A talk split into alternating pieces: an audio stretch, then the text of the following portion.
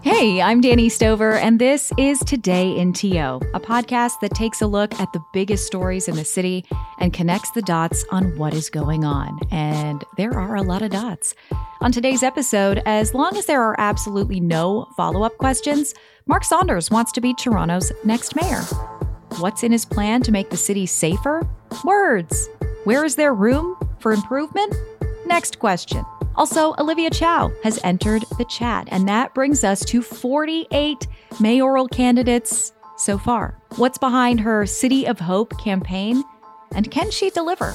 Plus, when it comes to addressing the issues surrounding poverty and homelessness, as well as Ontario's labor gap in the skilled trades and lofty housing goals over the next 10 years, Blue Door is doing all of the things. And it's a really amazing example of solution-based, people-first programming. You'll find out how it all works coming up on Today in TO.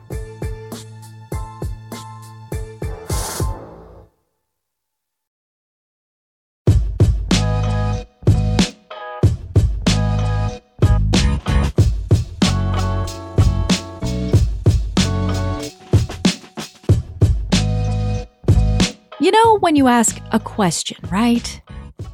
A question is by definition a sentence worded to elicit information.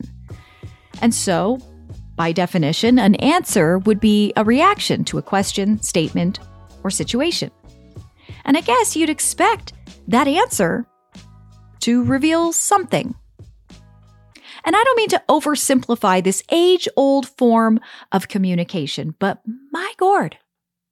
I don't know why this is so hard for some folks to understand, because love him or hate him, former police chief Mark Saunders, who's running to be Toronto's next mayor, might as well play for the Raptors the way he can deke and move around offenders.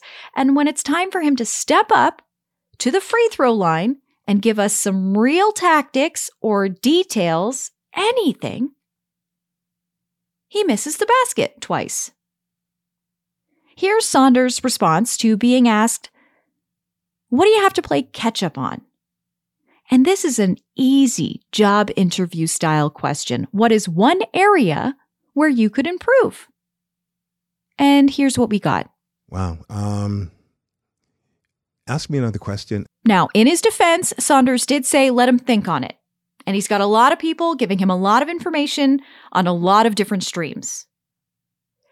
But that's what the job of being mayor of Toronto is, a lot of different streams of information. And look, I don't want to pick on the man too much. He does answer his own questions. My platform is crime and disorder. The key difference right now is the disorder is normalized. Everything has been normalized. It wasn't normalized back then, but it is now. I go to meetings downtown. I'm stepping around people. People are on the ground everywhere. Right. The carjackings everywhere. If you felt safer now than you did when I was chief, the answer to that is no. Nobody feels safer right now. It's a thermostat that's gone up incredibly over the past couple of years. Mark Saunders was Toronto's chief of police from 2015 to 2020, and he's been running on the fact that the city is broken, people are scared, and we need to fix the revolving door bail system. I'm just not hearing an answer that really explains how he'll do this. Nothing is moving the needle for me. And speaking of needles, people are concerned about their safety. Little girls are picking up syringes in their backyards. That has been overlooked. Oh my God, that is being overlooked. Who are these little girls? Okay, so right out of the gate, Saunders leaned heavy on the public safety in the TTC piece. At the top of his list of priorities, increase the number of special constables to at least 200 to start and get them out of their cars and into stations, making them visible, riding subways, on platforms, and in the stations that need them the most. His plan also includes enhancing mental health training for TTC special constables, providing additional equipment, including body-worn cameras, preventing loitering on TTC property, and introducing new assist buttons. But I don't understand. Why would you say this?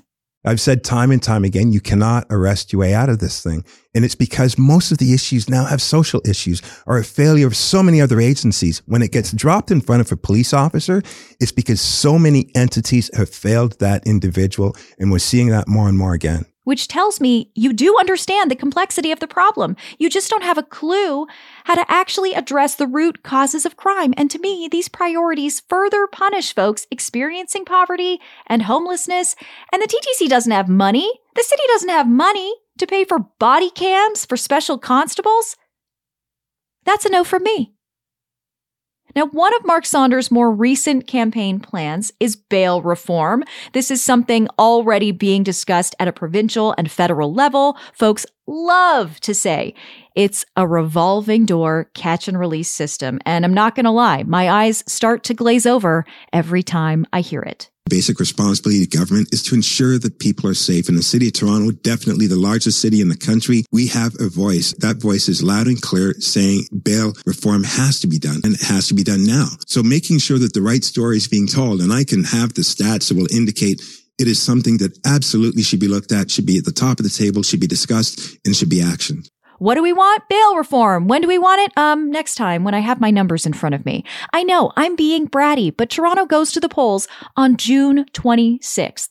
This is a low threshold, quickie by-election. There are nearly 50 people running. There's no time for wishy-washy non-answers. So in my search for the how, I went to Saunders' website, where his plan to fix the, quote, catch and release bail system is to immediately meet with the Prime Minister to call for urgent reform to the bail system and criminal code, something that is already being done.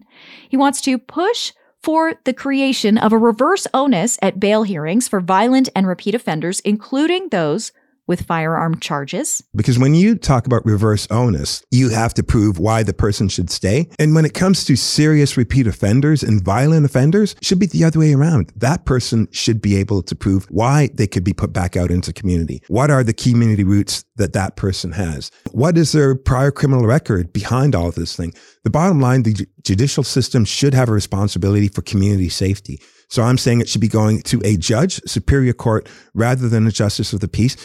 And he wants to ensure that bail hearings for the most serious firearm offenses are heard by a judge of the Superior Court rather than the lower provincial court level. If we had judges trained to understand the impact that these type of offenders have in communities when it comes to loss of life, when it comes to fear and intimidation, especially when you're dealing with street gangs, judges need to understand that one person represents a team of people that is criminal mind thinking, just like that person.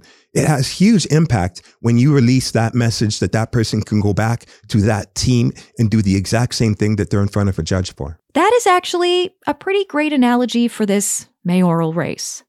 Let's move on. Because Olivia Chow is here too. Chow is a former city councillor. She was a New Democrat MP for Trinity Spadina. At her launch event, Chow talked about her family emigrating from Hong Kong in the 1970s and said that at that time, Toronto was a city of hope, where her mother was able to support the family with her single income from working as a maid in a hotel. Here's what made Olivia Chow decide to finally run. Watching moms waiting for affordable housing, watching seniors waiting. I have a friend, Ying, that's been waiting for more than 10 years. Watching people stuck in traffic, watching people have to keep dialing in order to get the Parks and Rec program they want. And 911, for heaven's sake, waiting for more than 6 minutes sometimes. That's not acceptable.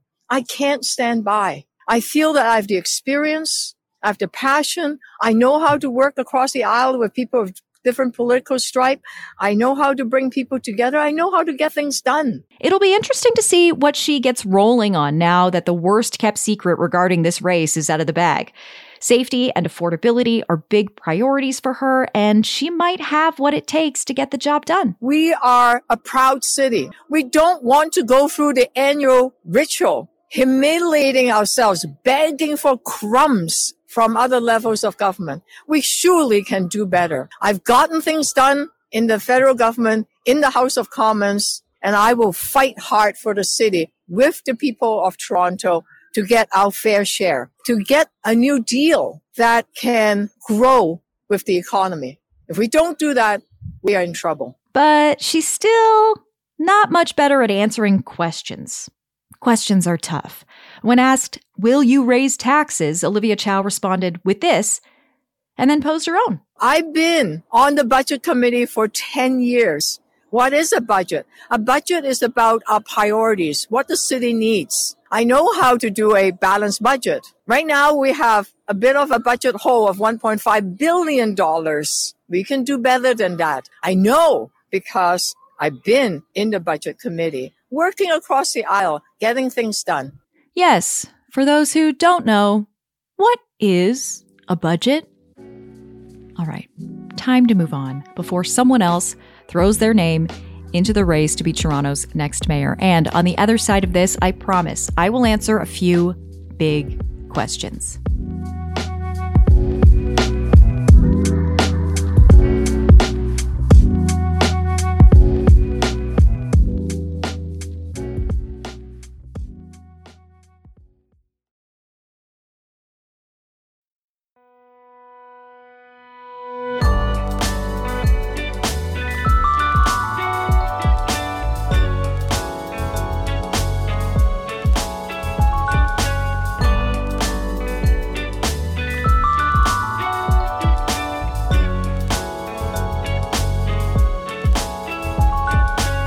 This is a perfect example of how.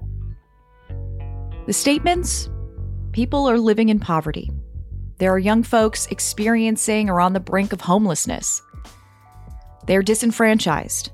They need meaningful work that pays a living wage.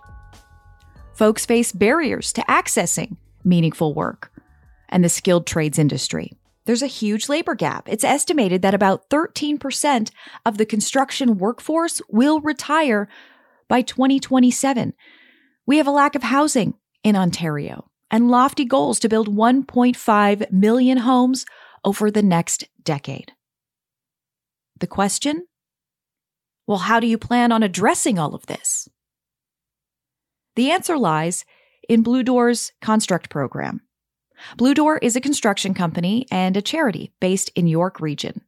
They've introduced this 8-week program, and it's addressing a few different issues all at once. At its core, it's helping young people experiencing marginalization and homelessness find meaningful work through on-the-job experience. Students learn in woodworking, carpentry, and painting. But the program also teaches trainees life skills like accountability, punctuality, and work etiquette. And while it's doing that, it's also responding to Ontario's labor gap in the skilled trades and lack of housing. Michael Braithwaite is the CEO of Blue Door, and here's how the program started. Well, I'll tell you, the program was partially built on failure, right? I'm 50 years old now. I've been in social services for 30 years. And we would do these employment programs with the best intentions for young people, people at risk, newcomers, et cetera. And we put them in jobs where the hours may not fit, to help with their families, et cetera, to get through. It wouldn't pull them out of poverty, the wage. And it wasn't a real fulfilling job. So they'd lose hope. And so this program, the Construct program that Blue Door runs, it really ticks all those boxes right away. It's a wage that lifts you out of poverty, prevents homelessness. It's meaningful work. I mean, how many of us could point at something and say, hey, I was part of that, and it lifts you out of that. And guess what? We need 3 million homes by 2030. The federal government says 150,000 homes built in Ontario a year, and we need the workforce to do that. This is a program that's going to get people into the skilled trades, lift them out of poverty. It's win, win, win. Blue Door works with a lot of community programs, charities, schools, training centers, and unions to recruit people who may be struggling, who are being supported with housing and health needs, and even those who have dropped out of school for whatever reason and still want to have opportunities for a future.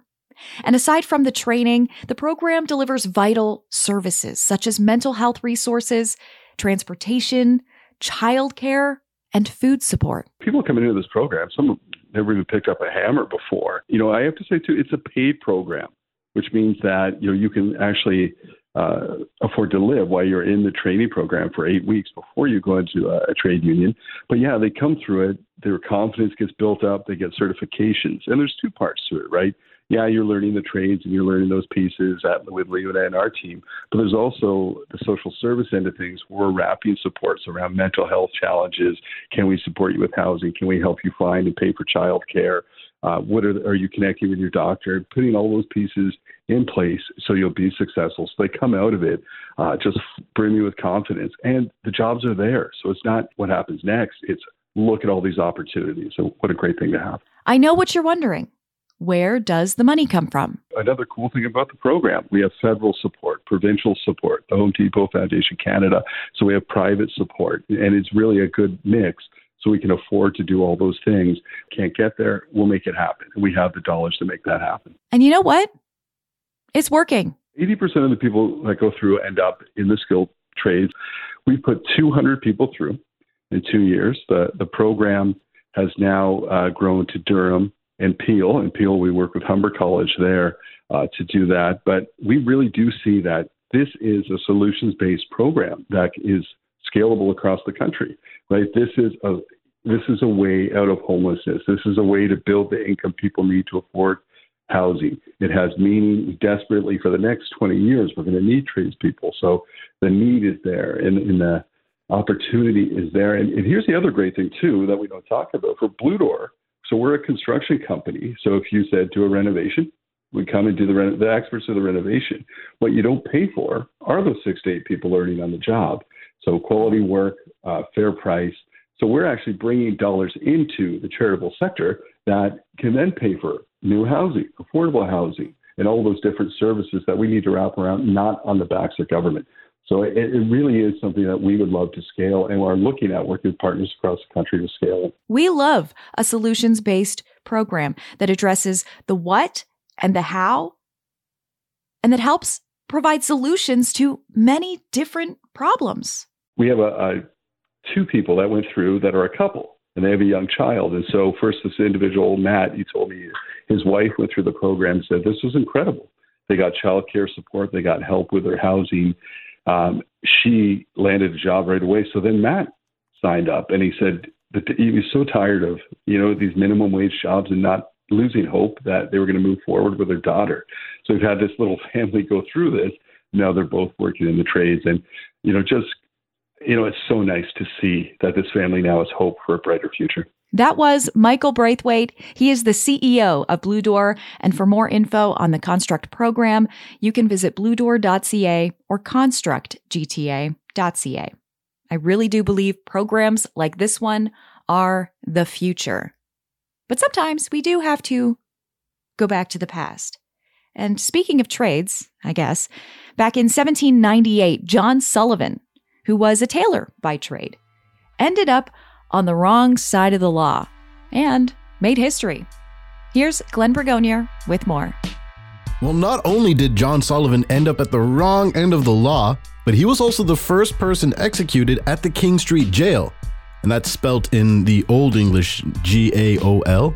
That's the first jail built in what would eventually become Toronto. It also predated not only the city of Toronto, but also the township of York, which was founded in 1793. But back to John Sullivan. See, in 1798, there were about 120 different crimes that would be seen as punishable by death in York, including the crime that John Sullivan committed, which was forging a banknote for 3 shillings and 9 pence, which comes to just under $1. Now, the prison was constructed out of logs and was only able to fit a handful of prisoners. And since it was such a small prison, which had never carried out an execution before Sullivan, there were no trained executioners on hand. So when it came to the actual hanging of John Sullivan, a fellow prisoner was eventually convinced to carry out the job for $100 plus an early release date. But there was a catch. He had to do it twice, apparently, because the first time he released the trap door, the rope snapped and sent Sullivan tumbling through the air. Not to be deterred, the guards got Sullivan back up, dusted him off, set him up for another go, in which the rope held. After which, the prison quickly fell into disrepair and started to rot to the point that the sheriff didn't even feel safe when prisoners were in the building. So it was torn down and replaced with a brick prison on Court Street, just north of the original jailhouse. Fast forward to today. Both prisons are long gone, and as is the time when one can be executed for quite literally anything. Today, the King Edward Hotel proudly stands where the old prison used to be at the corner of King and Toronto Streets, as does a plaque commemorating the King Street Jail.